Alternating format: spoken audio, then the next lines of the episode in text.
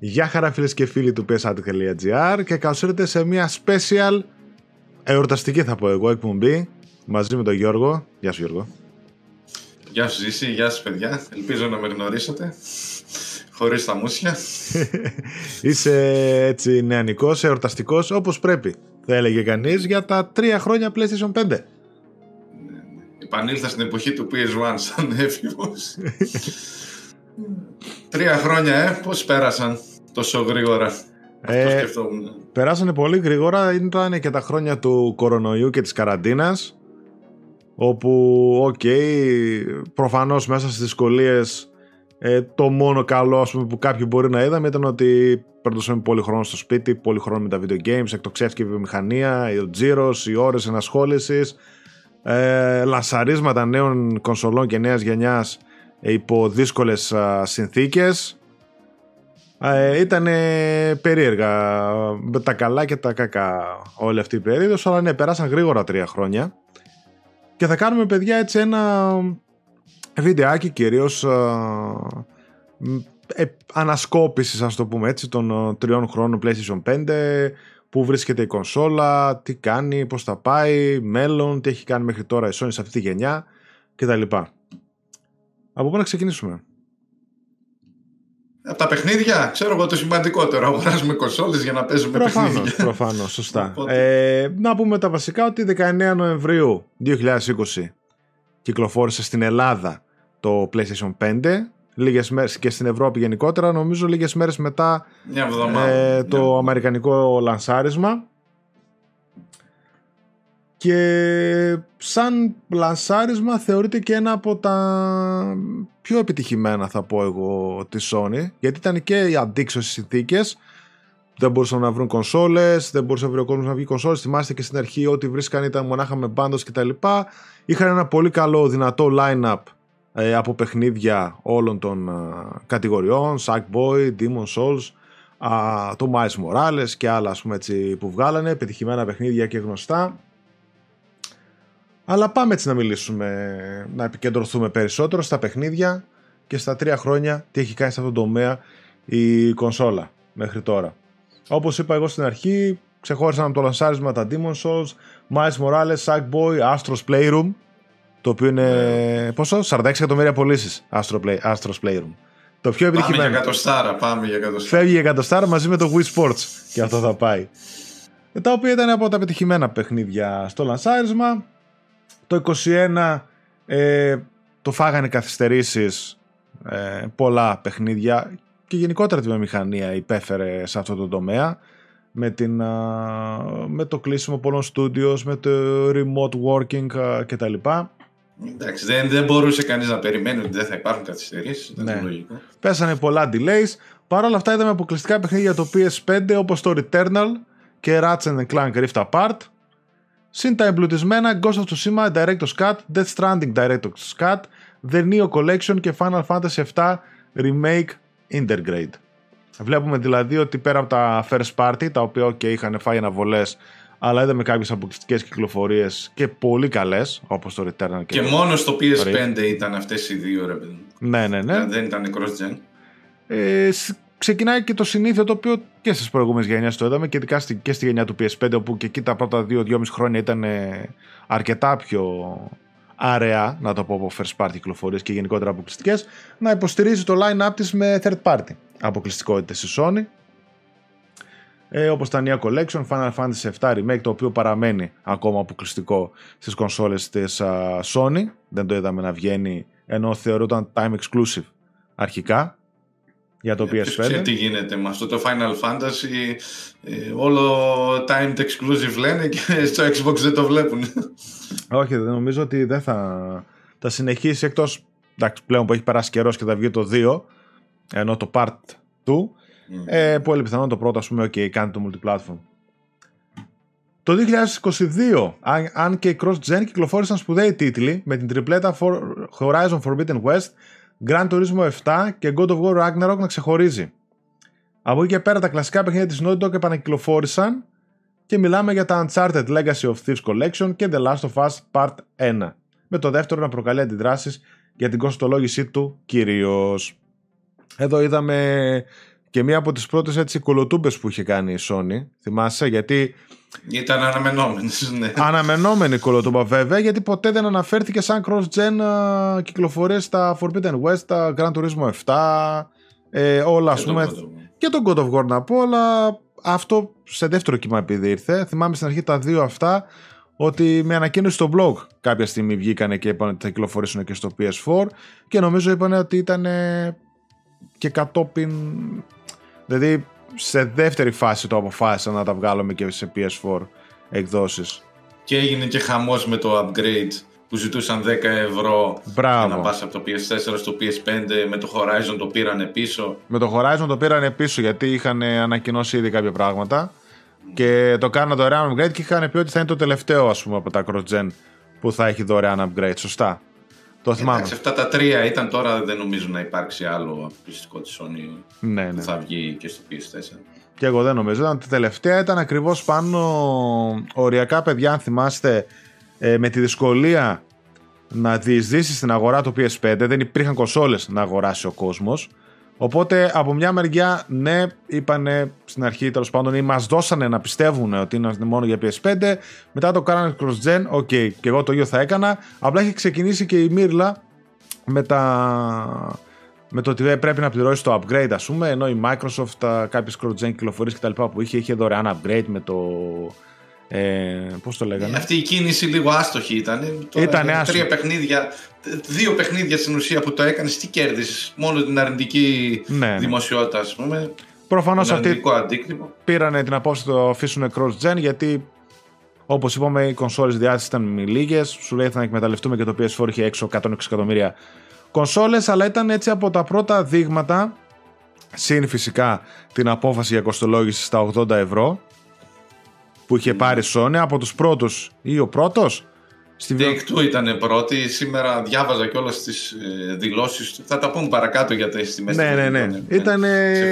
Είχε ξεκινήσει και γενικότερα και θυμάστε με πολύ θετικό κλίμα που είχε γίνει και η ανακοίνωση του καινούργιου Xbox και γενικότερα της Microsoft κτλ. Υπήρχε γενικότερα μια... δεν θα πω αρνητική στάση, αλλά μια γκρίνια για κάποιες άστοχες αποφάσεις που υπήρχαν από μεριά Sony, η οποία έδειχνε, ρε παιδί μου, να μπαίνει καβαλώντας το καλάμι, ας το πούμε έτσι, στη νέα γενιά, παρόλο που υπήρχαν όλες αυτές οι δυσκολίες, γιατί ξεπουλούσε το PS5 παντού, όπου για να κυκλοφορούσε, τι με bundles, τι με τα λοιπά, ο κόσμος έδινε 6, 7 και 8 κατοστάρικα. Εντάξει, οικονομικά, άμα το πάρεις, ρε παιδί μου, τώρα που πέρασε και ένας χρόνος και έχει καταλαγιάσει λίγο, δεν έβγαινε τώρα να βγάλεις 3 exclusives των εκατομμυρίων και να τα βγάλεις να απευθύνονται στα 20 και 30 εκατομμύρια χρηστών. Ναι. Δεν υπήρχε λογική σε αυτή την κίνηση. Δηλαδή ή θα τα βγάζανε παρακάτω στον κύκλο ζωής ή θα τα βγάζανε και στο PS4. Ναι, εν τέλει κρίνοντας από το αποτέλεσμα, δεν νομίζω ότι κάποιον χάλασε, ρε παιδί μου, η cross-gen κυκλοφορία.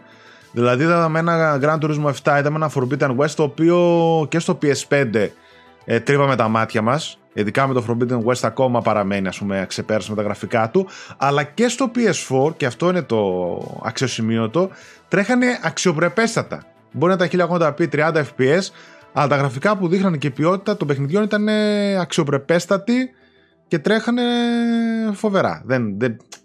Δεν είναι ότι μας κορόιδεψε κάποιος για το PS4, δώσαν μια κουτσουρεμένη έκδοση ίσα-ίσα για να βγάλουν τα φράγκα. Υποθέτουμε ότι θα ήταν καλύτερο και θα εκμεταλλευόταν παραπάνω τις δυνατότητες του PS5, που έχει λογική βέβαια, αλλά δεν το ξέρουμε και όλος δεν το είδαμε. Δεν το ξέρουμε, ναι. Η αλήθεια είναι στο Forbidden West εγώ δεν διέκρινα κάτι τέτοιο.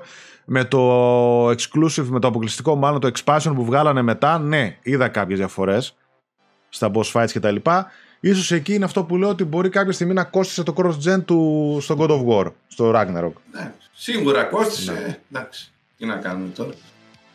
Για το 2023 τέλος, κυκλοφόρησε από τη Sony μόνο το Spider-Man 2. Μιλάμε για first party. Έτσι, είχαμε και το expansion, όπως είπα βέβαια, του Forbidden West, το Burning Shores, και πρόκειται φυσικά για τη χρονιά με το μικρότερο first party περιεχόμενο. Ναι, το έψαξα αυτό. Και δεν βρήκα, έχουμε κάνει και εκπομπή με τα αποκλειστικά, δεν βρήκα κάποια χρονιά που να υπάρχει μικρότερο περιεχόμενο. Ένα expansion δηλαδή και ένα first party. Μεγάλο βέβαια. Τις συνεργασίες με τη Square Enix, εντάξει, τώρα το Forspoken και το Final Fantasy. Okay, ναι, το Forspoken δεν τα πήγε τόσο καλά. Το Final Fantasy XVI ήταν μια πολύ μεγάλη κυκλοφορία, πολύ σημαντική third party αποκλειστικότητα. Συν κάποια άλλα παιχνιδάκια, ας πούμε, που είχε για να συμπληρώσει το lineup. Αλλά γενικότερα από άποψη first party ήταν από τις η φτωχότερη χρονιά του PlayStation ever, όπως λέει ο Γιώργος. Κάτι αντίστοιχο, ας πούμε, με την περσινή κακή χρονιά, first party κακή χρονιά του Xbox. Φέτος την είχε αυτή την κακή χρονιά το PlayStation. Κοίτα, εγώ δεν ξέρω αν θα. Σίγουρα θα έχει παραπάνω υλικό του χρόνου, αλλά δεν μπορούμε να γυρίσουμε πίσω στα χρόνια, ας πούμε, του PS4 που βγάζαν και μικρότερα παιχνίδια και indie πολλά αποκλειστικά. Πλέον το αποκλειστικό περιεχόμενο νομίζω θα περιορίζεται με την πάροδο του χρόνου. Εγώ βέβαια είμαι υπέρ της ποιότητας παρά της ποσότητας, να σου πω την αλήθεια. Δηλαδή το Spider-Man 2 να βγαίνουν 2 Spider-Man 2 τύπου αποκλειστικά, νομίζω είναι αρκετά για μια χρονιά. Ναι. Κάπως έτσι. Συν κάποια μικρότερη κυκλοφορία στο ενδιάμεσο και τελείωσε. Τα third party παιχνίδια από την άλλη έχουν να επιδείξουν πολύ μεγάλες κυκλοφορίες και πολύ σαν εκατομμύρια. Μιλάμε για το 2023, παιδιά, έχουμε φτάσει, το οποίο είναι από τις πιο πετυχημένες χρονιές από άποψη κυκλοφοριών σε ποιότητα, έτσι, και σε αριθμό βέβαια, αλλά και σε ποιότητα. Πολύ μεγάλες κυκλοφορίες. Οι αιτήσεις κυκλοφορίες συνεχίζουν να πουλάνε κονσόλες και μιλάμε κυρίως για το EA Sports FC πλέον, το πρώην FIFA και το Call of Duty, όπου είδαμε bundles από την Sony με το PS5. Για το Call of Duty ίσως να είναι και η τελευταία φορά που βλέπουμε bundle. Το είπανε, μόλις βγήκαν τα αποτελέσματα, ότι η επίδραση του bundle του EA Sports FC ήταν μεγάλη. Το είχαμε πει και εμείς ότι αυτό το bundle και σε μειωμένη τιμή το Σεπτέμβρη ήταν μεγάλο ατού για τη Sony, γιατί και η Microsoft είχε μεγάλες κυκλοφορίες τότε, το Starfield και το Forza. Οπότε είδες, το κάλυψε με αυτό και DualSense με τον καλύτερο τρόπο bundle με το FIFA, και μάλιστα τώρα είναι σε προσφορά. Υπάρχει και από πέρσι, νομίζω 90€ έχει. Σαν να παίρνει 40€ το EA Sports FC. Εντάξει, τόσο θα έχει και στο Black Friday και στο Δεκέμβρη. Ναι. Για το Call of Duty και αυτό θα συνεχίσει να πουλάει πέρα από τις κριτικές του Modern Warfare 3. Πιστεύω θα ξεπουλήσει το bundle του. Θα ξεπουλήσει προφανώς. Θα δούμε και άλλα bundles και με το Call of Duty και με το Spider-Man, με το νέο μοντέλο του PS5. Ναι, και το Spider-Man εννοείται και αυτό. Θα τα πούμε. Δηλαδή τρία πολύ δυνατά bundles στην αγορά αυτή τη στιγμή και στο Black Friday, η Sports FC, Call of Duty και Spider-Man στα 500€. Ναι. Λογικό είναι να ξεπουλήσει. Από εκεί και πέρα είδαμε την άνοδος των Souls-like παιχνιδιών με την τεράστια επιτυχία του Elden Ring που εκτόξευσε τη From Software σε πολύ ευρύτερο κοινό, να το πω εγώ, και φυσικά πολλές παρόμοιες κυκλοφορίες που είδαμε από μικρότερα και μεγαλύτερα studios που θέλουν έτσι να πάρουν και αυτό ένα κομμάτι της πίτας. Με το 23, ας πούμε, να είχε το Lords of the Fallen, το Lies of P και λοιπές κυκλοφορίες. Που σημειώνει και επιτυχία, εντάξει, όχι τύπου From Software, αλλά βλέπεις ότι έρχονται στην επιφάνεια και αυτά τα παιχνίδια σιγά σιγά. Ναι, κάνουν. Κάποια εκατομμύρια πωλήσεις κάνανε. Ας πούμε, από 1-2 κάνανε σίγουρα αυτά. Δεν περπατάνε εύκολα. Λοιπόν, ωστόσο, λέει, το 2023 φαίνεται θα είναι η τελευταία χρονιά των cross-gen κυκλοφοριών. Ήδη Baldur's Gate 3, Mortal Kombat 1, το Phantom Liberty του Cyberpunk 2027 και πολλά ακόμα κυκλοφόρησαν μόνο στην τρέχουσα γενιά. Από third party και φυσικά τα first party που είπαμε προηγουμένως, όπως το Final Fantasy XVI, το Burning Shores, το Spider-Man 2. Δηλαδή βλέπουμε πλέον ότι όχι απλά ζορίζει, όπως έλεγα πέρσι, ότι πλέον δεν νοείται αν κάποιος θέλει να μείνει στα δρόμενα και να παίζει τα καινούργια παιχνίδια να έχει παραμείνει στο PS4. Πλέον θεωρώ με το καινούργια, με το Slim ή με το πακέτο τώρα που βγαίνει το PS5, το OG στο Black Friday, ας πούμε, είναι η νούμερο ένα ευκαιρία να πάρει κάποιος και να πάει στην επόμενη γενιά, γιατί πλέον μένει πίσω. Κοίτα, το 24, δηλαδή από το 24 και μετά τι θα βγαίνει cross-gen, τα αθλητικά, μια έκδοση copy-paste, ξέρω εγώ, της προηγούμενης γενιάς, το Call of Duty να βγει κανένα χρόνο ακόμα, βαριά. Δηλαδή είναι ο καιρός, νομίζω, για όλους όσοι θέλουν να ασχολούνται, εννοείται, να υποφεληθούν και να πάρουν το PS5 στο Black Friday. Γενικότερα, πώς βλέπεις έτσι τα πρώτα 3 χρόνια της κονσόλας όσον αφορά τα παιχνίδια? Θα τα πιάσουμε, παιδιά, ανατμηματικά. Ναι. Κοίτα, δεν έχουμε δει το μεγάλο άλμα. Νομίζω σε αυτό συμφωνούμε όλοι. Λίγο το cross-gen, λίγο το... Νομίζω και πλέον δεν θα βλέπουμε μεγάλα άλματα από γενιά σε γενιά, για να λέμε την αλήθεια. Δηλαδή, αυτό θα... δεν είναι γενιά PS1 σε PS2 ή PS2 σε PS3. Αυτό νομίζω που υπήρχε τεράστιες διαφορές. Το ξεχνάμε. Ναι. Οπότε, εγώ είμαι ικανοποιημένος από την πορεία, δηλαδή σαν day one καταναλωτής, ας πούμε, του PS5. Πάμε πολλά παιχνίδια, ανάλογα τι παίζει βέβαια ο καθένας και πόσες ώρες θέλει να ασχολείται, αλλά νομίζω ειδικά το 23 που ήταν full περιεχόμενο, νομίζω δεν πρέπει να έχει κανείς παράπονο από τις κυκλοφορίες. Η αλήθεια είναι ότι και εγώ κάπου εκεί κυμαίνομαι, ότι είμαι πολύ ευχαριστημένος από τα πρώτα 3 χρόνια όσον αφορά τα παιχνίδια που είδαμε. Ναι, δεν είδαμε το τεράστιο άλμα, δηλαδή σε πολύ λίγα παιχνίδια είδαμε κάποια καινούργια πράγματα, next gen, είτε στον τομέα τον τεχνικό είτε κάπου αλλού. Κυρίως σε αυτή τη γενιά είδαμε quality of life improvements, δηλαδή βελτιώσεις στα loadings όπως είπαμε με τον SSD κτλ. Και κάνανε πολύ πιο εύκολη τη ζωή μας στο να παίζουμε τα παιχνίδια. Πλέον στον 3ο χρόνο που έχουμε φτάσει, βλέπουμε πλέον και τις νέες κυκλοφορίες που είναι πλέον αποκλειστικές στο PS5, οπότε λίγο και έχει εκλείψει και αυτή η γκρίνια που υπήρχε στα πρώτα 2 χρόνια. Ξέρεις που υπήρχε η γκρίνια με τη μεταφορά των saves, θυμάσαι? Ενώ το Xbox το έβρισκε αυτόματα, υπήρχε η γκρίνια με το δεκάρικο στα upgrades. Λίγο αυτά ο κόσμος τα έχει αφήσει πίσω, τα ξεχάσει λίγο τώρα. Παρόλο που ήταν στραβοπατήματα της Sony και το ξέρουμε όλοι, πλέον λίγο ξεχάστηκαν αυτά. Ξέρεις, ευνοείται. Κάνει άλλα βέβαια στραβοπατήματα, δεν θα τα πούμε. Αλλά από άποψη παιχνιδιών, συγκρίνοντας και με το PlayStation 4 που το θυμάμαι χαρακτηριστικά, τα πρώτα 2 του χρόνια ήταν πολύ ίσχυνα. Δηλαδή, ένα Infamous, ένα Bloodborne, θυμάμαι κάποια στιγμή που είχε βγει μετά από κάνα 2 χρόνια. Εκεί παίζανε τα μεγάλα. Drive Club, πετσοκομμένο, ήταν λίγο πολύ πιο ισχυρά τα πράγματα. Πέρα παίξαμε πολύ μεγαλύτερα παιχνίδια. Πολύ πιο διάσημα. Είδαμε God of War, είδαμε Horizon, είδαμε Gran Turismo, όλα αυτά κατευθείαν στο PS4. Είδαμε ένα sports, είχε βγει και εκείνο κοτσερεμένο. Το 16 ας πούμε που το είδα, είχε βγει το Uncharted 4, δηλαδή στον 3ο χρόνο. Ήταν τεράστια κυκλοφορία, εννοείται. Αυτή όμως ήταν έτσι τεράστια κυκλοφορία, και το Bloodborne, το οποίο και εκείνο ήταν. Το Bloodborne ήταν το 15, ναι. Το 15 που ήταν έτσι στα πρώτα 2 χρόνια.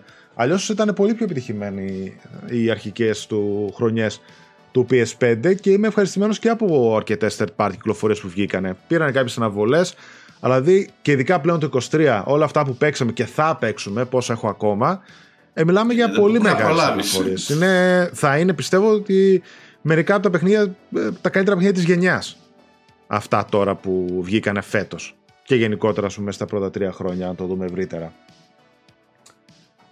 Σίγουρα, και πιστεύουμε τώρα να απογειωθεί λίγο. Ναι, αυτό που... αφήνοντας πίσω το cross-gen. Μπράβο, ναι. Και αυτό που περιμένω εγώ είναι ότι ναι, θα ήθελα, ας πούμε, άλλο ένα μεγάλο AAA παιχνίδι από τη Sony φέτος να είχε βγει δικό της. Να έβγαζε δηλαδή τουλάχιστον 2, ας πούμε, από τα γνωστά. Θα το ήθελα, και ελπίζω, τώρα αυτό βέβαια θα το πούμε και παρακάτω λίγο έτσι με τη στρατηγική και τα λοιπά, ελπίζω τα επόμενα χρόνια, δεν ξέρω πώς θα το πάει με τα live service και τα single player και τι μίξη θα κάνει και όλα αυτά, να μην το χάσει, γιατί φέτος λίγο την είδαμε να κουτσένει. Δεν ξέρω, ίσως και κάποιες αναβολές ή κάτι άλλο από πίσω.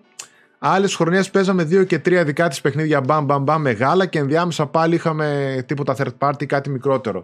Φέτος λίγο ζόρισε το πράγμα και δεν μου άρεσε. Ναι, παίξαμε ένα Spider-Man, το οποίο το καταυχαριστήκα, ήταν φοβερό, αλλά θα ήθελα και κάτι ακόμα, μιλώντας για first party. Δεν έμεινε ώρες που δεν είχα κάτι να παίξω, προφανώς. Third party και όλη η γενιά βγάζει full παιχνίδια και δυνατά. Αλλά τη Sony, ας πούμε, θα ήθελα το κάτι παραπάνω. Θυμάσαι το Γενάρη που κάναμε την εκπομπή με τις προβλέψεις, που λέγαμε τι θα γίνει με αυτό το The Last of Us, το multiplayer? Καλά, ποιος ξέρει τι γίνεται με αυτό, το έχει φάει μαρμάγκα. Μάλλον το έχει φάει μαρμάγκα, προφανώς. Πάμε στο άλλο κομμάτι για τα 3 χρόνια του PS5, το οποίο έχει να κάνει τις τιμές κονσόλας και παιχνιδιών. Πάλι εδώ πέρα πρωτοστατίζει η Sony στην κρίνια. Εδώ είναι τα δυσάρεστα της εμπειρίας για μας ακαταναλωτές, για τις εταιρείες, εννοείται είναι ευχάριστα να έχεις παραπάνω έσοδα και τζίρους. Ναι, γιατί η Sony αυτό είναι το θέμα, ότι όσο και αν ανέβαινε τις τιμές δεν έπεφτε σε πωλήσεις, οπότε ο τζίρος εκτοξευότανε και η μετοχή της Sony γενικότερα εκτοξευότανε. Πάλι πρωτοστάτησε η Sony σε αυτή τη γενιά στις αυξήσεις. Η Take-Two πρώτη, ακολούθησε η Sony και μετά σαν ντόμινο ακολούθησαν όλοι μέσα στα επόμενα χρόνια, που είχε να κάνει πρώτον με το στανταράκι 80€ πλέον στις premium κυκλοφορίες. Και φυσικά για πρώτη φορά στα ιστορικά των κονσολών είδαμε αύξηση τιμής στις κονσόλες αντί για πτώση με το πέρασμα των χρόνων. Συγκεκριμένα 50€ αυξήθηκε η τιμή του PS5 μετά από το 1,5 χρόνο κυκλοφορίας, πρωτοφανές. Η δικαιολογία ήταν, βέβαια αυξήθηκε να πούμε εκτός Αμερικής. Στην Αμερική το κρατήσανε γιατί υπάρχει ανταγωνισμός στο Xbox. Μετά όταν και τώρα λίγο αύξησε τη τιμή του, το ανεβάσανε τώρα και αυτοί. Στο δεύτερο κύμα ανατιμήσεων που θα κάνουν με το Slim, βρήκανε πάτημα, έμεινε σταθερή η τιμή στους υπόλοιπους και κακοφαίνει τώρα στους Αμερικάνους γιατί το Slim βγαίνει πιο ακριβό. Αυξάνει τη τιμή και γίνεται η ίδια. Από 5 κατοστάρικα το πήγανε 5,50 και ήταν κάτι πρωτοφανές. Βέβαια να πούμε αυτό, ότι παράλληλα φέτος είδαμε full bundles, full προσφορές, full εκτόσεις και full προωθητικές ενέργειες να σπρώξουν όσα δηλαδή ήταν ξεκάθαρα, ξεκάρφωτα δηλαδή, ξεδιάντροπα να το πω, το πόσο πολύ έσπρωχνε η Sony το να μπει το PS5 στα σπίτια. Θέλει δηλαδή να αυξήσει, νομίζω είναι και ο στόχος τους, πόσα, 25 εκατομμύρια κονσόλες. Ναι, μέσα σε ένα γιατί το λέγαμε το Μάιο, πώς θα τα πουλήσετε βρε 25 εκατομμύρια.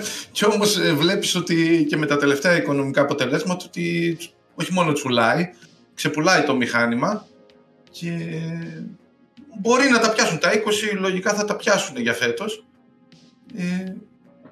Να πω, εντάξει, εγώ έβαλα και επίτηδες προχθές ένα poll στο group μας, στο οποίο ρωτούσαμε πότε αγόρασαν τα μέλη το PS5 και κοντά στο 80%, 75 με 80% ήταν πριν την αύξηση της τιμής. Δηλαδή υπήρχε ο κόσμος, βέβαια για να το ξεχωρίσουμε, ναι, είμαστε αυτοί που ασχολούνται ενεργά στα group και τα λοιπά, είναι αυτοί που λογικά θα πάνε κατευθείαν και θα αγοράσουν το πιο κόρκινο, ναι. Ναι, ελάχιστη, υπήρχε γύρω στο 17-8% νομίζω που το πήρε στα 5,50 και βλέπω, δηλαδή η ερώτηση μου μετά ήταν άμα το αγοράσατε με τα bundles και υπήρχε λίγος κόσμος, δηλαδή ούτε 10% που περίμενε να πάρει την προσφορά και ακόμα λίγοι που περιμένουν ας πούμε τώρα να το πάρουν στο Black Friday. Ναι. Δηλαδή είδες ότι ο κόσμος, ο ενασχολούμενος, έδωσε τα λεφτά. Ναι, ήταν εκεί. Το στίχημα, ναι, ήταν εκεί το στίχημα για τη Sony βέβαια, είναι πώς θα φέρει και τον υπόλοιπο κόσμο τώρα. Δηλαδή έφτασε στα 50 εκατομμύρια, τώρα πλησιάζει τα 50 εκατομμύρια, έτσι δεν είναι. Αλλά... τουλάχιστον για την Ελλάδα εγώ θα πω, είναι δύσκολο να πουλήσεις πλέον στα 400, έστω στα 450, ο άλλος που δεν ασχολείται πολύ δύσκολα τα δίνει. Ναι, ναι. Αυτό είναι το για μένα ας πούμε. Αυτό το, παλεύουν από το καλοκαίρι και μετά με τα bundles, γιατί το core κοινό ήταν εκεί. Τα αγόρασε την κονσόλα τον πρώτο χρόνο, τον δεύτερο χρόνο την αγόρασε. Ναι, ναι. Προσπαθείς τώρα να πείσεις αυτόν που ασχολείται λιγότερο, τον πιο casual gamer, να μπεις εκεί. Ναι, είναι μεγάλο στοίχημα. Εντάξει, τώρα εμείς ξέρουμε για τη δικιά μας την αγορά που η αγοραστική δύναμη του Έλληνα όσο πάει και. Ναι, ναι. Έχει γίνει βέβαια.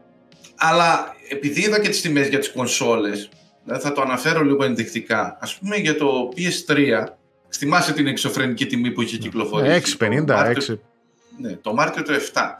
Τον Αύγουστο του 9 και το Σεπτέμβριο, στον τρίτο χρόνο δηλαδή, λίγο πριν τον τρίτο χρόνο, κάνουν το Slim στα 2,99. Ναι. Κατάλαβες. Και παρόμοια περίπτωση ήταν και το Σεπτέμβριο του 16 για το PS4, που και αυτό έκανε 300€ το καινούριο Slim μοντέλο τότε που είχε βγει. Δηλαδή βλέπεις παίζανε σε αρκετά χαμηλότερες τιμές και θεωρώ ότι από εδώ και πέρα δηλαδή η Sony έφτασε, δηλαδή είναι στα ίσια σχεδόν στις πωλήσεις με το PS4, το PS5. Από εδώ και πέρα αν μπορεί να συνεχίσεις σε αυτόν τον ρυθμό Είμαι περίεργος να το δω, ρε παιδί μου, με τις υψηλότερες τιμές. Ναι, γιατί και αυξήθηκαν οι τιμές και όπως είπαμε πλέον, από τη στιγμή που αυξάνονται οι τιμές και στο hardware και στα παιχνίδια, μεγαλώνει και το ταβάνι στο οποίο πέφτουν σε αντίστοιχες εκπτώσεις. Βέβαια, ναι. Γιατί και τώρα αυτό... και κάποια μπάντες και τα λοιπά τα εκλείψουν οι προσφορές, πάλι μετά θα είναι 5,50 η κλασική τιμή. Δηλαδή κάποια στιγμή θα πρέπει να γίνει και μια καλή μόνιμη μείωση της κονσόλας, η οποία θεωρώ ότι θα έρθει του χρόνου τέτοια εποχή. Δηλαδή άμα βγει ένα Pro μοντέλο, θα πρέπει ας πούμε το PS4 να πάει στα 4 εκατοστάρικα για να πεις ότι θα βγάλω ένα Pro μοντέλο. Για να πει το άλλο στα 6, πόσο, 5,5, 6, 6 νομίζω. Δηλαδή ποιος θα αγοράσει μετά σε εξωφρενική τιμή, που δεν αγόρασε τώρα κονσόλα. Γιατί είδα μερικούς που λέγανε στο πόλο θα περιμένω να πέσει η τιμή, γύρω στο 8% να πέσει κι άλλο η τιμή που περιμένουν από το δικό μας group. Και είδα ένα σχόλιο ότι θα περιμένω να πάρω το PS Pro, το PS5 Pro. Δεν μου βγάζει μεγάλη λογική, γιατί δεν αγόρασες στα 400 ευρώ το... ναι, ναι. Την κανονική έκδοση. Θα πας στο Pro που θα κάνει 600. Ναι. Δεν ξέρω. Ναι. Αυτά για παιχνίδια. Για τα παιχνίδια να το ξαναπούμε λίγο, γιατί είναι και προσφορές τώρα του Black Friday. Mm-hmm. Δηλαδή όποιος τα βλέπει ακριβά, θα μιλήσω για τα αποκλειστικά της Sony. Το έγραψα πέρσι το αφιέρωμα, δεν άλλαξε τίποτε σε σχέση με πέρσι. Δηλαδή βγήκαν οι προσφορές πάλι φέτος, και το Demon Souls, τα πρώτα παιχνίδια του PS5, πάλι τα έχουν στα 40 ευρώ. Έχει παγιωθεί. Έχει παγιωθεί. Νομίζω είναι η χαμηλότερη τιμή που θα δούμε στα αποκλειστικά της Sony είναι τα 40 ευρώ. Nintendo. 33% έκπτωση. Είτε στον πρώτο χρόνο είτε στον 7ο. 33% έκπτωση. 50 θα σου πούνε. Εγώ στο δίνω με 50% έκπτωση. Από τα 80-40. Αλλά στα 3 χρόνια δεν υπήρχε περίπτωση παιχνίδι του PS4 αποκλειστικό να μην κάνει 10 ευρώ. Δεν υπήρχε. Όλα. Από το Uncharted 4, από το Last of Us 2 κτλ. Ναι, εντάξει. 10 ευρώ μπορεί να μην ήταν, αλλά θα ήταν 20, ξέρω. Okay.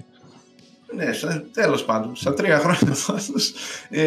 Οπότε όποιος βλέπει και λέει ότι δεν θα πάρω τον Demon Souls, ας πούμε, γιατί θα πέσει παρακάτω, δεν το βλέπω να γίνεται, να πω την αλήθεια. Ναι, νομίζω και εγώ ότι... Για να καθορίσουν τις αγορές τους τα παιδιά, αυτοί που δεν ασχολούνται και πολύ, γιατί... Ότι έχουν παγιώσει ένα ταβάνι εκεί στα 40-30 ευρώ, ξέρω εγώ, ίσως ελάχιστους τίτλους αυτό. Ναι, στην περίοδο των εκτόσεων. Δηλαδή δεν ξέρω αν κατρακυλήσουν κι άλλο τιμές ή θα περάσουν κι άλλα χρόνια για να κατρακυλήσουν κι άλλο. Ή εκτός αν ξεκινήσουν μετά τα hits να βγάζουν στο PS5, γιατί μέχρι τώρα hits PS5 δεν έχουν βγάλει, νομίζω. Έχουν τα κλασικά αυτά του PS4, ας πούμε, που τα βγάζουν εκεί 10 και 20 ευρώ. Ναι. Ξέρεις ποιο είναι το θέμα, το είπαμε και την άλλη φορά, ότι θα κρατήσουν, εγώ πιστεύω, υψηλές τιμές για να δώσουν και αξία στην υπηρεσία. Δηλαδή να μπαίνουν τα αποκλειστικά μετά από 2 χρόνια, ας πούμε, τον Demon Souls, να μην λες μου βάλανε παιχνίδι των 10 ευρώ τώρα μου βάλανε, σιγά, και τι έγινε. Μπράβο, ναι, έξω το βρίσκομαι. Τα πενιγώ, ένα και καλό. Το θέμα είναι ότι... Λίγες από τις τιμές. Αυτό, εκεί ήθελα να καταλήξω, ότι καταλήγουμε ότι όλο αυτό το παραδοσιακό μοντέλο με το να αγοράσω παιχνίδια και να αγοράσω την κονσόλα μου κτλ. Έχει εκτοξευτεί για τον καταναλωτή κατά πολύ σε σχέση με προηγούμενες γενιές. Τόσο τα παιχνίδια, τόσο οι μειωμένες εκτόσεις, τόσο το αυξημένο hardware κτλ. Έχει αυξηθεί κατά πολύ με τον αντίστοιχο μέσο gamer που θα ήταν στη γενιά του PS4 ή του PS3 μετά από 3 χρόνια. Που θα έβρισκε την κονσόλα 3 εκατοστάρικα, θα μπορούσε να βρει παιχνίδια 2 και 3 χρονών πολύ πιο χαμηλά έξω.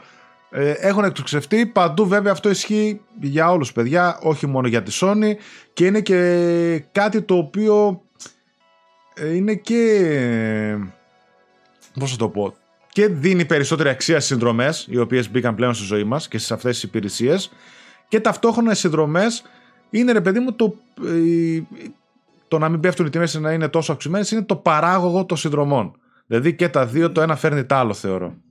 Ναι, ψάχνουν να βρουν μια ισορροπία.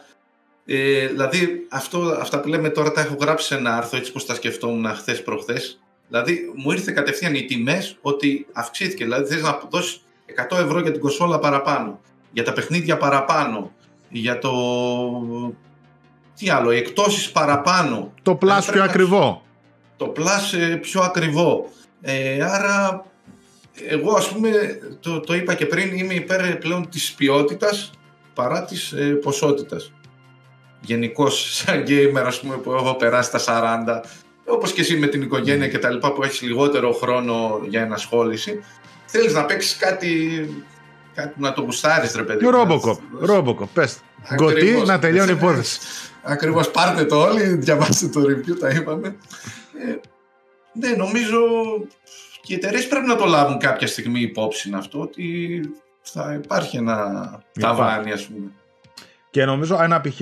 αστερίσκο εδώ πέρα πριν πάμε στο PS Plus, είναι ότι για μένα, μιας μιλάμε για τη Sony μόνο, ότι πρέπει να κάνει Sony μια διορθωτική κίνηση στο store της, το οποίο μέσα μπαίνει πάρα πολύ σαβούρα, πάρα πολύ shovelware, το οποίο είναι π.χ. μόνο για τρόπαια, μόνο για πλατίνες, κάτι παιχνιδάκια που κάνουν 1 ευρώ, 2 ευρώ, και το θεωρώ κοροϊδία. Δηλαδή πέφτει πολύ το επίπεδο. Δεν ξέρω αν έχει και μια χρησιμότητα αυτό το να βάζει τη διαφωνία στο store. Υπάρχει κοινό που κυνηγάει αυτά τα πράγματα, τις πλατίνες, που ναι, αλλά αγοράζει. Είναι σοριδόν, δεν είναι να πεις ότι είναι. Δηλαδή μπαίνεις και βλέπεις είναι 100-200.000 παιχνίδια με τέτοιες βλακίες. Οτιδήποτε. Τα οποία. Εντάξει, ρε παιδί. Τι να πω. Και η Nintendo έχει το ίδιο πρόβλημα. Και εκεί μπαίνω μέσα και έχει ό,τι shovelware θες το store της. Όλοι. Όταν αναγκάζεσαι να ξοδεύεις παραπάνω, είναι δικιά μου η πρόταση.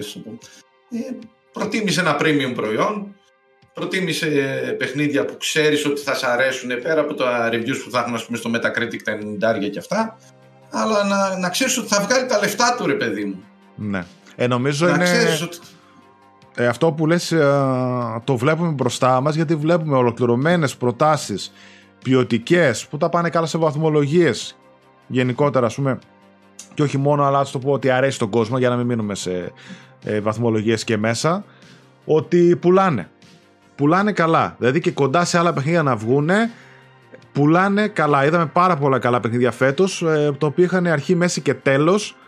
Μπορεί να έχουν και ένα expansion του χρόνου ή ένα season pass, αλλά είδαμε μια μεταστροφή, μια φούσκα να σκάει στα live services, στα microtransactions, στο χαμό κτλ. Να κλείνουν στούντιο, να ακυρώνονται παιχνίδια, να κόβονται σερβερ στα 6 και στις 7 και στις 8 μήνες. Παιχνίδια φετινά, παιδιά, πάρα πολλά παραδείγματα. Και αντίστοιχα παλιά, premium κυκλοφορίες, παλιωμοδίτικες θα το πω έτσι. Με story μόνο, καλά γραφικά, αρχή, μέση και τέλος, να πουλάνε πάρα πολύ.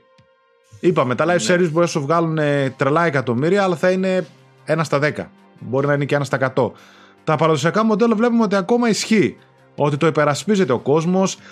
Βλέπουμε πολλά από αυτά, ας πούμε, ότι θα πρωτοστατήσουν όλα, βασικά αυτά θα πρωτοστατήσουν στα Game Awards, στις λίστες με τα καλύτερα παιχνίδια, όλα και τα, δηλαδή ακόμα στο παραδοσιακό μοντέλο το βλέπουμε ότι έχει πυγμή. Μπορεί οι εταιρείες κάνουν το σχεδιασμό της, ρε παιδί μου, όπως έκανε η Sony με τα live service, στο σχεδιασμό της, ότι θα δουν από εκεί τα έσοδα, αλλά ο κόσμος, άμα δεν είναι εκεί, ο κόσμος θα κρίνει. Εσύ κάνεις την πρότασή σου, ρε παιδί μου, μπορεί να έχεις κάνει το πλάνο marketing, την έρευνα της αγοράς κτλ. Δεν σημαίνει ότι θα πέσεις μέσα. Δηλαδή βλέπαμε, το είπαμε νομίζω και το Μάιο μόλις βγήκε το πλάνο της Sony, ότι αυτό με τα live service, ήμουν και στην πρόσφατη εκπομπή, δηλαδή θέλω να βγάλω 5 και 6 live service σε χρόνο τέτοιο, ποιος θα τα παίξει όλα αυτά? Ναι. Πού να βρουν κοινό, δηλαδή ήταν καταδικασμένα. Ναι. Και από τα λίγα που είδαμε δεν φαινόταν και κάτι ιδιαίτερο, για να πούμε την αλήθεια. Ναι. Εγώ και ένα τελευταίο που πάμε στο PS Plus είναι ότι στα 3 χρόνια πλέον η κονσόλα, ήθελα να πω κυρίως για το software, βασικά για το UI της κονσόλας, ότι πλέον θεωρώ ότι βρίσκεται σε ένα πολύ ικανοποιητικό επίπεδο. Δηλαδή 2-3 παραπονάκι κάποιοι που έχουν, π.χ. τα dims, δεν νομίζω ποτέ να βάλουν dims. Εμένα μου αρέσει και αυτό που ένα παιχνίδι αλλάζει η μουσική και από πίσω το background. Και εμένα μου αρέσει. Folders π.χ. θέλω να δω. Είδαμε την υποστήριξη σε SSD μεγαλύτερους. Είδαμε διάφορα πραγματάκια που βάλουν μέσα για να βελτιώσουν τη λειτουργικότητα της κονσόλας. Θεωρώ ότι έχει φτάσει πλέον σε ένα αρκετά ολοκληρωμένο επίπεδο και ως εμπειρία χρήσης. Πέσανε και οι τιμές των SSD. πέσει και οι τιμές είναι προσιτή. Οπότε και αυτό το στοίχημα τους βγήκε πάρα πολύ σε σχέση με τον ανταγωνισμό, ειδικά με το Xbox. Πλέον, παιδιά, 150 ευρώ και κάτω παίρνεις 2 TB SSD και κάτω από 100 ευρώ παίρνεις 1 TB SSD και κάνεις τη δουλειά σου. Έχουν πέσει πολύ οι τιμές. Το πάθημα τους PSV με τις memory card τους έγινε μάθημα επιτέλους. Ήταν καλό αυτό το στοίχημα που τους βγήκε. Και πάμε στο PS Plus, το οποίο πρωτοστάτησε σε αυτή τη γενιά, στο PS5, γιατί αναγκαστικά βασικά πρωτοστάτησε. Ήταν και ως ένα παράγωγο και αυτό του ανταγωνισμού.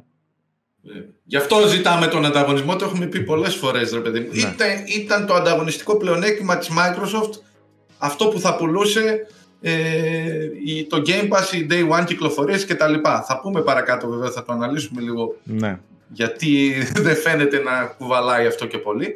Αλλά έπρεπε η Sony να απαντήσει με κάποιο τρόπο. Νομίζω έξυπνα το έκανε, δηλαδή με το έξτρα και τις κυκλοφορίες των αποκλειστικών της μετά από 1-2 χρόνια. Και βέβαια έγινε μετά με την αύξηση της τιμής, θα τα πούμε παρακάτω.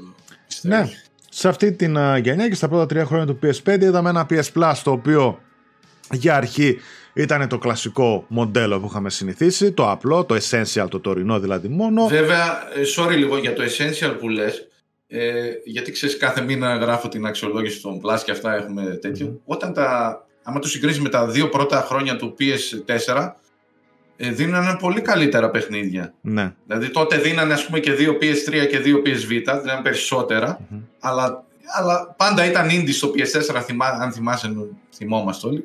Όλο indies, όλο παράπονα ήμασταν. Τώρα έχουμε φτάσει, δίνουν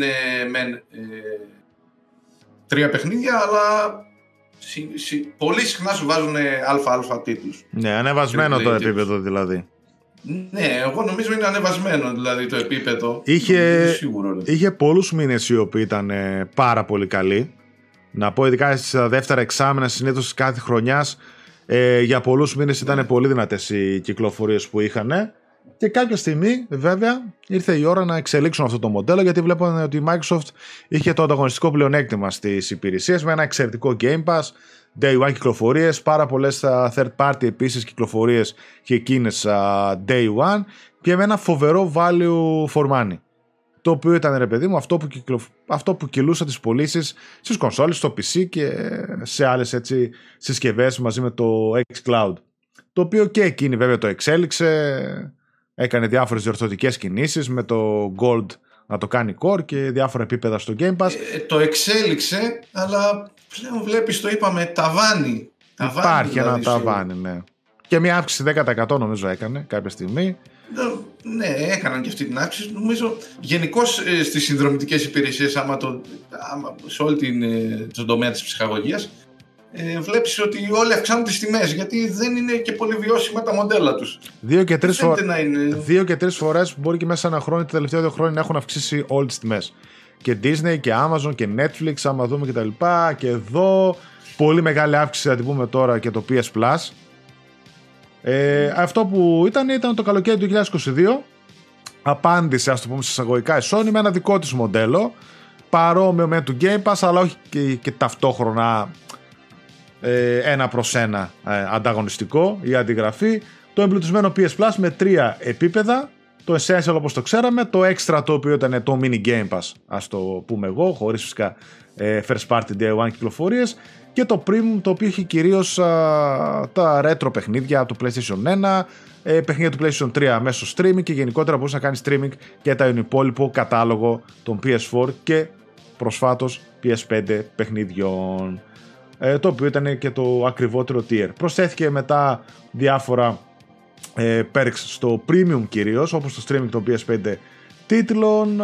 Ακόμα στα μέρη μας δεν είδαμε την προσθήκη του Sony Picture Score, το οποίο θα ενσωματωθεί στο premium tier και θα δίνει και κάποιες ταινίες και έναν κατάλογο από τον κινηματογραφικό κατάλογο της Sony. Γενικότερα προσπαθεί να εμπλουτίσει το premium μοντέλο της. Πώς το βλέπεις? Καλά το είπαμε. Αύξηση τιμής 30% και, ας πούμε, πόσο έκανε? Μεγάλη αύξηση τιμής για μένα. Να μου πεις, μπορεί να έκανε μία τώρα και μία του χρόνου ξανά, ενώ τώρα μία να τα ξεμπερδεύει, δεν ξέρω. Και ταυτόχρονα είδαμε και ότι σταματάει για πρώτη φορά να λέει τα στοιχεία, τον αριθμό δηλαδή των συνδρομητών. Είπανε νομίζω, τώρα δεν τα θυμάμαι, 14 ήταν το premium και 8 το extra εκατομμύρια. Δεν θυμάμαι, σύνολο γύρω λίγο πριν τα 50, 47 εκατομμύρια. Ναι, το σύνολο είναι αυτό, άρα οι περισσότεροι, κάτσε να το δω γιατί το είχα ανοιχτό, οι περισσότεροι έχουν παραμείνει στο Essential. Ναι. Το μεγαλύτερο ποσοστό έχει παραμείνει στο Essential. Αυτούς τα έσοδα τους αυξήθηκαν βέβαια. Αυτοί το είπανε από το PS Plus. Ναι, γιατί μεγάλο ποσοστό πήγε στα μεγαλύτερα tiers, οπότε... Ναι. 8 εκατομμύρια το premium και 6 το extra. Mm-hmm. Δηλαδή το μεγαλύτερο είναι πάνω από 30 εκατομμύρια είναι στο Essential. Εσύ, αυτοί πρέπει τώρα με κάποιο τρόπο να τους πας όσους περισσότερους γίνεται... Για αυτούς ιδανικά στο premium. Είπαμε το premium δεν είχε και μεγάλη αξία για να λέμε την αλήθεια τα πρώτα χρόνια. Τώρα δηλαδή με τις ταινίες για κάποιους σίγουρα θα έχουν αξία. Και το streaming, γιατί θυμάσαι μιλήσαμε πριν, εγώ το δοκίμασα το streaming με 200 γραμμή βέβαια και έβαλα το Ratchet και το Uncharted και ήταν σαν να δεν κατάλαβα ότι ήταν στριμάρισμα να σου πω την αλήθεια. Ναι, επιτυχία ήταν αυτό. Πολύ καλό. Ναι. Πολύ καλό, αλλά δεν το επικοινώνησαν και σωστά. Κάνανε την αύξηση και δεν τα βάλανε, ας πούμε, ταυτόχρονα να γλυκάνουν λίγο τον κόσμο. Να πάρει και αυτό. Να βάλουν μερικά καλά παιχνίδια, ας πούμε, στο έξτρα, να το συνδυάσουν κάπως έτσι. Ναι, βέβαια. Δηλαδή, μπαμ, πάρε την αύξηση. Βέβαια, το κάνουν στα μουλοχτά με ένα post στο blog εκεί μαζί με τα παιχνίδια του μήνα. Πάρτε και μια αύξηση. Και... Ναι. Αλλά πλέον δεν γίνεται, ρε παιδί μου. Όταν γίνεται ένα τέτοιο γεγονός, δηλαδή μια τόσο μεγάλη αύξηση με τα social media και αυτά που έχουμε πει, δεν γίνεται να το κρύψεις. Ναι, το μαθαίνεις σε χρόνο τετέ. Όσο και να προσπαθείς εσύ. Τι να κρύψεις, όχι. Για μένα το έξτρα πρέπει να δώσουν αξία. Προσπαθούν με αυτές τις κινησούλες. Εμένα δεν με εξήσει, εγώ είμαι στο έξτρα. Είναι για το premium, έλεγες εσύ. Στο έξτρα, το έξτρα νομίζω ότι είναι μια πολύ safe επιλογή για όλους. Θα ήθελα να το δω να ενισχύεται με περισσότερες day one third party κυκλοφορίες. Δηλαδή βλέπουμε κατά καιρούς, αλλά μπορεί να είναι μία στο εξάμηνο, ας πούμε. Θα ήθελα να δω περισσότερες έτσι third party κυκλοφορίες στο extra. Να πω εγώ κάτι για τις day one κυκλοφορίες. Θυμάσαι που βγήκε από τα έγγραφα της Microsoft και τα λοιπά, πόσο κοστίζει να βάλεις, γιατί θέλανε με την καθυστέρηση του Starfield να βάλουν μεγάλο παιχνίδι. 300 εκατομμύρια το Mortal Kombat. Όχι, και να δεν τα βάζεις. Δηλαδή, πώς θα τα πάρεις πίσω, δηλαδή. Γιατί η εταιρεία σου λέει: εγώ θέλω να βγάλω το κέρδος μου. Υπολογίζω το Mortal Kombat θα μου φέρει 300 εκατομμύρια. Αν μου στο δώσει την υπηρεσία, δώστα μου. Δεν γίνεται να στο δώσει έτσι. Ναι, ναι. Δηλαδή, καταλαβαίνεις ότι είναι πολύ δύσκολο για day one κυκλοφορίες όσο ανεβαίνουν και τα κόστη να σου βάζει και η Microsoft. Και η Microsoft πέρα από τα δικά της, δηλαδή βάζει τα δικά της τα παιχνίδια. Αλλά δεν ξέρω, δηλαδή, όταν έχεις πιάσει αυτό το ταβάνι, πόσο θα επενδύσεις σε αυτά τα first party παιχνίδια. Μπορείς να κάνεις την επένδυση της Sony, ας πούμε, των 200 εκατομμυρίων. Νομίζω ότι σε ένα σημείο αναγκαστικά την κάνει, γιατί και αυτή με τόσα στούντιο που έχει, αλλά... θα κάνει μεγάλες επενδύσεις, μεγάλες κυκλοφορίες που αναγκαστικά μετά δεν μπορείς να το πάρεις πίσω, θα μπουν και στο Game Pass. Τώρα τι να κάνεις. Δεν μπορεί. Λέει, έχει εγκλωβιστεί σε αυτό το πράγμα η Microsoft, ότι...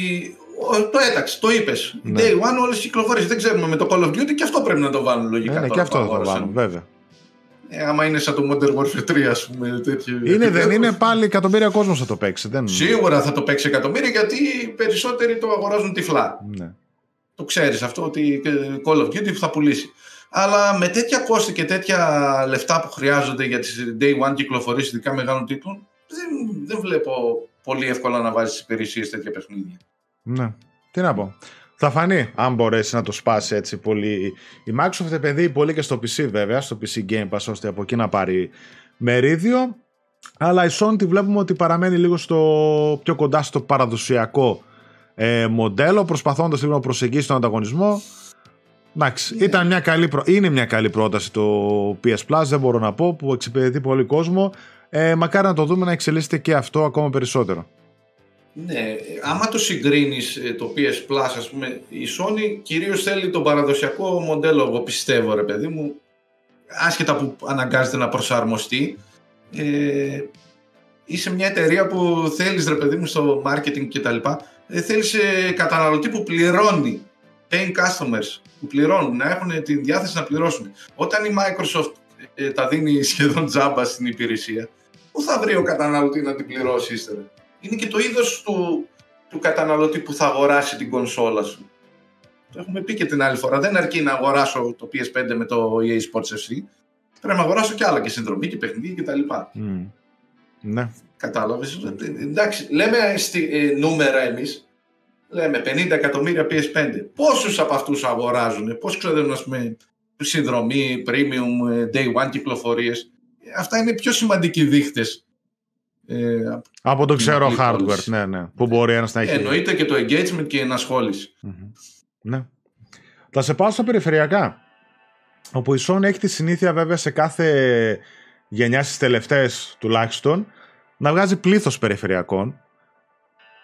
Έτσι και εδώ είδαμε, και μάλιστα ακόμα το βλέπουμε, ας πούμε στη χώρα μας δεν ήρθαν ακόμα κάποια περιφερειακά.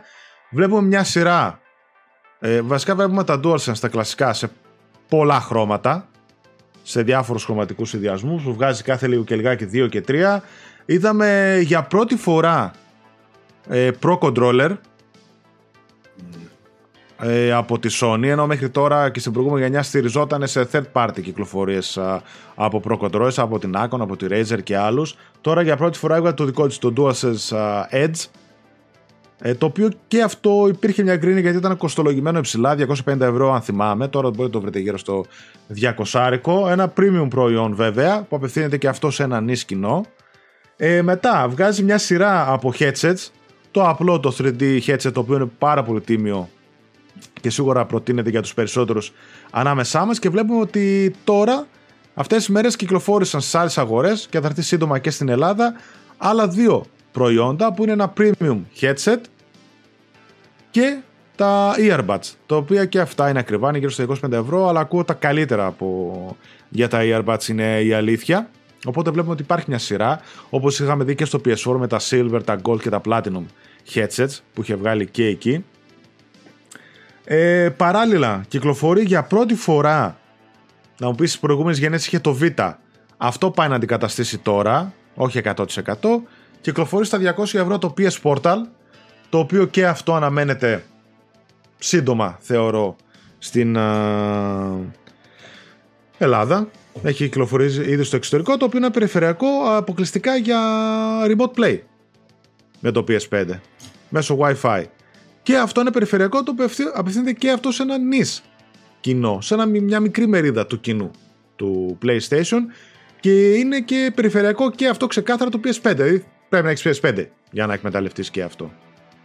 Και φυσικά αξεσουάρ επίσης του PS5, το PlayStation VR 2, το οποίο βλέπουμε η Sony ότι συνέχισε να επενδύει προφανώς κάποια εκατομμύρια στο PlayStation VR 2.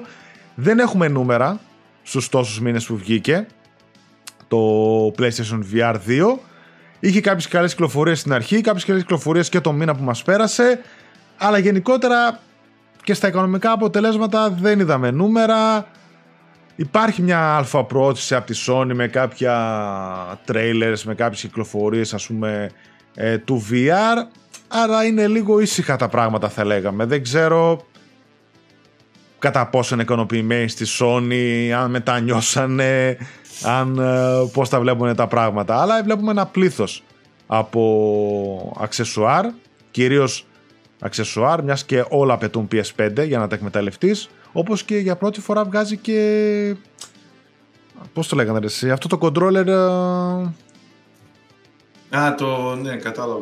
Ναι, για άτομα με αναπηρία που δεν θυμάμαι τώρα πώς το λένε, για να έχουν πρόσβαση στα παιχνίδια. Κοίτα. Επενδύει δηλαδή σε περιφερειακά. Κάποιες κινήσεις είναι έτσι λίγο αρκετά νης, αλλά γενικότερα επενδύει σε περιφερειακά. Εγώ το έχω πει, είμαι υπέρ να δίνεις επιλογές. Και τις επιλογές τις δίνει. Δηλαδή είπες για τα headset πριν, στην εποχή του PS4, Silver, Gold και ποιο άλλο ήταν, και Platinum.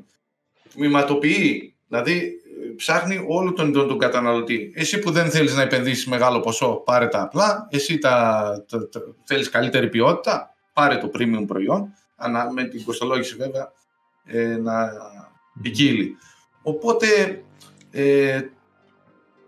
καλά κάνει και τα βγάζει στα περιφερειακά. Βέβαια πέφτει πολύ κράξιμο, ξέρεις, στα social media τώρα και αυτά, στους ανθρώπους που θέλουν με το φαμποϊσμό και αυτά πανάκριβα περιφερειακά κτλ.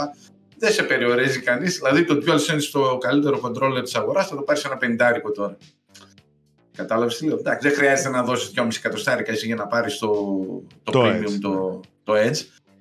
Τώρα για το PS Portal, τι να σου πω, δηλαδή ξέρεις ότι όλοι όσοι μας βλέπουν ότι είμαστε φαν των φορητών, δεν βλέπω, εγώ δεν νομίζω να δώσω 2 εκατοστάρικα γι' αυτό. Τώρα βέβαια είπαν ότι θα μπορεί και μπορούν να το προσαρμόσουν για να στριμάρει παιχνίδια που έλεγες μέσω cloud και αυτά, ότι μπορεί να δώσει αξία στο προϊόν, γιατί σαν remote play machines απευθύνεται σε πολύ μικρό κοινό. Ναι. Δεν ξέρω, αυτό είναι και εμένα το βασικό μου παράπονο, ότι για μένα θα έπρεπε να προωθηθεί και να είναι day one διαθέσιμο, κυρίως όχι μόνο σαν remote play περιφερειακό, ναι. Ότι κυρίως μέσω cloud θα μπορείς να παίξεις τα PS Plus παιχνίδια ή τα παιχνίδια του PS5 να τα στριμάρεις, ας πούμε, άμα έχεις premium συνδρομή. Νομίζω ότι εκείνο θα έπρεπε να ήταν το selling point του και όχι απλά είναι remote play. Ότι το έχω εγώ και όπου έχω Wi-Fi θα μπορώ να παίζω ό,τι παιχνίδι θέλω ή τέλος πάντων ό,τι παιχνίδι έχω στο PS5 αφού έχω PS Plus premium συνδρομή, είτε με στο σπίτι είτε όχι. Αρκεί φυσικά να έχεις πρόσβαση σε Wi-Fi. Είναι, δηλαδή, όταν σου λέει τώρα πρόσφατα μπορεί να την έχει αυτή τη δυνατότητα στο μέλλον, γιατί να μην το βγάλεις κατευθείαν, ναι, ρε φίλε, και να γλιτώσει την αρνητική δημοσιότητα, τα αρνητικά σχόλια για την τιμή κτλ. Ναι, δεν μπορώ να καταλάβω αυτές τις κινήσεις. Παρ' όλα αυτά βλέπουμε ότι κάνει έτσι επένδυση στα περιφερειακά και ίσως να συνεχίσει και να δούμε και άλλα προϊόντα. Κοίτα, για το VR2, τώρα που τα πουλήθηκαν 600.000 λέει σε 6 εβδομάδες, 8% περισσότερο από το VR1, τότε που τα είχαν πει το Μάιο. Ναι. Από τότε δεν έχουμε όμως τίποτα σε νούμερα. Και δεν θα έχουμε, να είμαι σίγουρος. Ούτε και νομίζω κάποιο Black Friday πακέτο ή έκπτωση βλέπουμε για το VR2. Ναι, δηλαδή. Το οποίο είναι και αυτό ακριβό, έτσι, προϊόν. Ακριβώς. Premium, βέβαια. Ναι, πολύ. Το συζητήσαμε και τότε, δεν έβρισκα μεγάλο κίνητρο, έτσι. Κίνητρο, ναι, για να κάνεις αυτή την κίνηση. Δηλαδή το πρώτο VR. Στην ουσία πέτυχε, για να λέμε την αλήθεια, δηλαδή πόσο, 8-10 εκατομμύρια. Κάνεις την επένδυση, δηλαδή τώρα ποια third party εταιρεία θα σου βγάλει τίτλο στο VR, με τα κόστη να αυξάνονται κιόλας. Πώς θα πάρει τα λεφτά της πίσω, πώς θα το στηρίξει δηλαδή αυτό το μηχάνημα. Ναι, η αλήθεια είναι ότι ήταν μια εξαιρετική επένδυση από τη Sony. Το μηχάνημα είναι φανταστικό, δηλαδή το λέγαμε και τότε να βγει, δηλαδή τα λεφτά του δεν τα ζητάει άδικα. Για τα headset που ειδικά τότε υπήρχαν στην αγορά, από τότε έχουν βγει και πιο καινούργια και ακόμα και τώρα όμως παραμένει μπροστά με τις τεχνολογίες που φέρνει και το immersion. Είναι εξαιρετικό δηλαδή το προϊόν και κάποια παιχνίδια που έχει βγάλει είναι εξαιρετικά. Είδαμε και στα βραβεία ότι στη VR κατηγορία όλα τα παιχνίδια είναι διαθέσιμα στο PlayStation VR 2. Έτσι, το Call of the Mountain, το Gran Turismo και τα λεφτά είναι εξαιρετικές εμπειρίες. Αλλά θέλει συνεχόμενη στήριξη, θέλει κάποια στιγμή γενναία πτώση τιμής. Θέλει κάποια στιγμή και first party και μεγάλη third party κυκλοφορίες να έχει δηλαδή, αλλά όχι ότι και πάλι θα εκτοξευτεί και θα σου πουλήσει 50 εκατομμύρια κονσόλες, αλλά να φτάσει στο 10 εκατομμύρια του PlayStation VR 1 να το κάνεις 15, να το κάνεις 20, ξέρω εγώ, όταν φτάσει κάποια στιγμή το PS5 να έχει 100 εκατομμύρια πωλήσεις. Να πεις ότι κάτι έκανα, έβγαλα ένα καινούργιο μοντέλο, διπλασίασα το μερίδιο αγοράς. Προφανώς πιστεύουν ότι μελλοντικά αυτή η τεχνολογία μπορεί να έχει θέση πιο mainstream, ας πούμε, στην αγορά, αλλά προς το παρόν, δηλαδή πόσα χρόνια έχουν περάσει, 7-8 χρόνια από το πρώτο VR, από το 16, ναι, νομίζω είχε βγει. Δεν φαίνεται κάτι τέτοιο, ρε παιδί μου, και αυτοί επιμένουν. Δηλαδή δεν μπαίνει και ανταγωνισμός η Microsoft, δεν μπαίνει στο χώρο, βλέπεις, δεν μπαίνουν άλλοι. Τι να πω, εντάξει, μακάρι να έχει καλύτερη πορεία, γιατί κάποια παιδιά επένδυσαν τα λεφτά τους και είναι μεγάλο το ποσό. Και εμένα μου φαίνεται, ας πούμε, το παράδειγμα του Resident Evil 4, ας πούμε, το Gran Turismo, πώς έχει το VR mode, δηλαδή το πιο εύκολο που μπορούν να κάνουν, γιατί αποκλειστικό παιχνίδι να σου βγάλουν με μεγάλα budget και αυτά είναι λίγο δύσκολο, δηλαδή να έχει ένα VR mode. Ναι. Το κανονικό παιχνίδι, να στο δίνουν τζάμπα και ο Θεός βοηθός, αλλά Και εδώ πέρα τώρα που θυμήθηκα, βέβαια, αν και μιλάμε για περιφερειακά, κολλάει πιστεύω, είναι ότι αυτές τις μέρες θα έχουμε και την κυκλοφορία του νέου μοντέλου του PS5, το PS5 Slim, στην ίδια τιμή βέβαια, 5,5 εκατοστάρικα, μικρότερο, ανανεωμένο ελαφρώς εξωτερικά, μεγαλύτερο εσωτερικό SSD, στα 1 TB, στα 860 νομίζω είναι αυτό που θα είναι για τα παιχνίδια, το υπόλοιπο θα είναι για το λειτουργικό, με αποσπόμενο drive, τα κλασικά για να έχει μια γραμμή παραγωγής, με μειωμένο κόστος πιθανότητα για τη Sony, ίσως και αυξημένο ποσοστό περιθώριο κέρδους για τη Sony, μιας και δεν έριξε την τιμή, ενώ συνήθως κάθε slim μοντέλο έβγαινε και με μια έκπτωση τιμής. Κολλάει και αυτό, το οποίο είναι το συνηθισμένος κύκλος της Sony, το slim μοντέλο και μετά και από την προηγούμενη γενιά και ένα pro μοντέλο ίσως του χρόνου. Βλέπουμε δηλαδή ότι... Εγώ δεν βλέπω μεγάλο λόγο, ας πούμε, να περιμένεις στο Slim και να μην πάρεις τώρα στις προσφορές το κανονικό μοντέλο. Ναι, η αλήθεια είναι ότι και εγώ αυτό λέω, φαντάζει, είναι το συνηθισμένο βέβαια και αυτό μοντέλο της Sony, ότι το πρώτο PlayStation πάντα είναι και το πιο premium προϊόν, το πιο ολοκληρωμένο. Μετά όσο να είναι πέφτει λίγο και τα υλικά και η ποιότητα. Εκτός από το PS1 που χαλούσανε ασύστολα. Καλά ασύστολα, αλλά και στο 2 και στο 3, ας πούμε, κάθε μετέπειτα slim μοντέλο, και στο PlayStation 4 πάντα ήταν και πιο οικονομικό. Και το Vita, που ήταν premium, ναι. Με την οθόνη που την υποβαθμίσανε. Βέβαια, βέβαια. Και τελευταίο είναι φυσικά οι πωλήσεις, η πορεία του PS5 παρόλα τα προβλήματα και την κρίνια που υπάρχει δείχνει υπερ επιτυχημένη.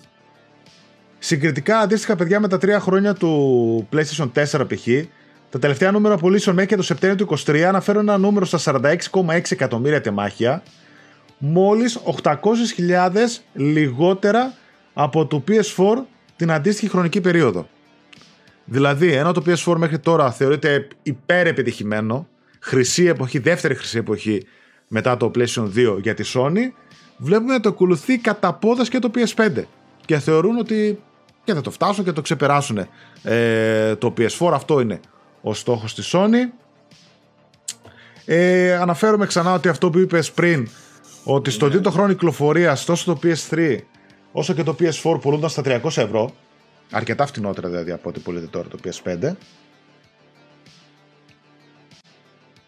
Αυτά. Ναι, αυτό είχα γράψει, αυτό που είπα πριν, ότι πουλάει μια ακριβότερη κονσόλα σε σχέση με τις προηγούμενες γενιές. Το έχει καταφέρει, αλλά το θέμα είναι, είπαμε, από εδώ και πέρα πώς θα πείσεις τον κόσμο που δεν θέλει να ξοδεύει τόσα πολλά λεφτά, που δεν είναι υψηλά ενασχολούμενος, να αγοράσει την κονσόλα.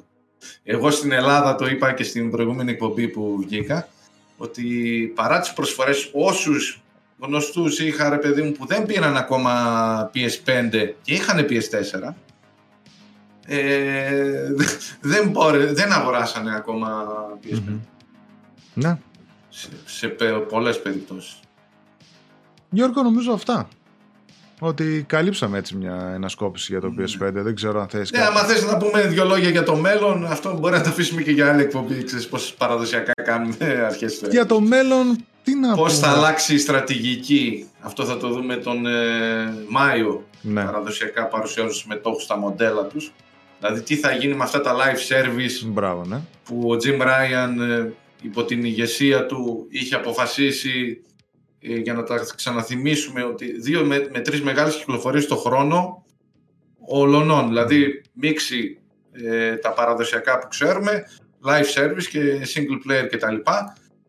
Καινούργια IP που λέγανε 50-50 μέχρι το 25, αυτά θα είναι τα live service, τα καινούργια IP μάλλον, και τώρα δεν ξέρουμε πώς θα προσαρμόσουν το μοντέλο, πώς θα πάει. Δηλαδή 88% ήταν τα παραδοσιακά παιχνίδια και 12% το οικονομικό έτος του 19, και το 25 θέλουν να το κάνουν 40-60 υπέρ το live service. Δεν ξέρω, αυτό μάλλον θα αλλάξει. Θα το δούμε μέσα στο 24, μάλλον θα αλλάξει. Ναι, αυτό το δούμε, δεν ξέρω. Εγώ ευελπιστώ να προσαρμόσω όντως το μοντέλο. Θεωρώ υπερβολή την τόση στροφή που κάνει στο live service games, το οποίο δεν είδαμε και καρπούς, να λέμε την αλήθεια, να πεις ότι άξιζε ή οτιδήποτε. Οπότε εγώ θέλω να συνεχίσει το κλασικό, βέβαια το λένε και αυτοί το συνεχίζουν, να συνεχίσει το κλασικό μοντέλο της Sony, με τα μεγάλα single player εμπειρίες, τις blockbuster τα IPs, να βγάλουν και καινούργια IP, να βγάλουν και sequel από τα αγαπημένα μας παιχνίδια. Κάποια από αυτά να έχουν και multiplayer, δεν λέω. Να δούμε και κάποια live service games από αυτά, αλλά όχι αυτή την υπερβολή που πάει να γίνει ξαφνικά. Δηλαδή να μην χάσουμε και την ταυτότητα των PlayStation παιχνιδιών που έχουμε αγαπήσει και να μην πέσουν σε αυτή την τρύπα, σε αυτή τη φούσκα που λέγεται live service games. Που όλοι τρέχουν και μετά βλέπουμε ο ένας μετά τον άλλο να κυρώνουν παιχνίδια για να πάρουν φοροαπαλλαγές. Ναι, δηλαδή και αυτό με τα live service το κάνανε πρώτοι, το έκανα με το Fortnite και τα λοιπά, το Call of Duty, αλλά βλέπεις ότι λίγα, ελάχιστα, και είναι λογικό, ελάχιστα θα μείνουν στην αγορά με κόσμο που πρέπει να τον έχεις engage συνέχεια και να μένει εκεί και να σου πληρώνει τα microtransaction και τα λοιπά και να μην μπαίνεις μέσα στην τελική. Δεν ξέρω πώς το σκέφτονται.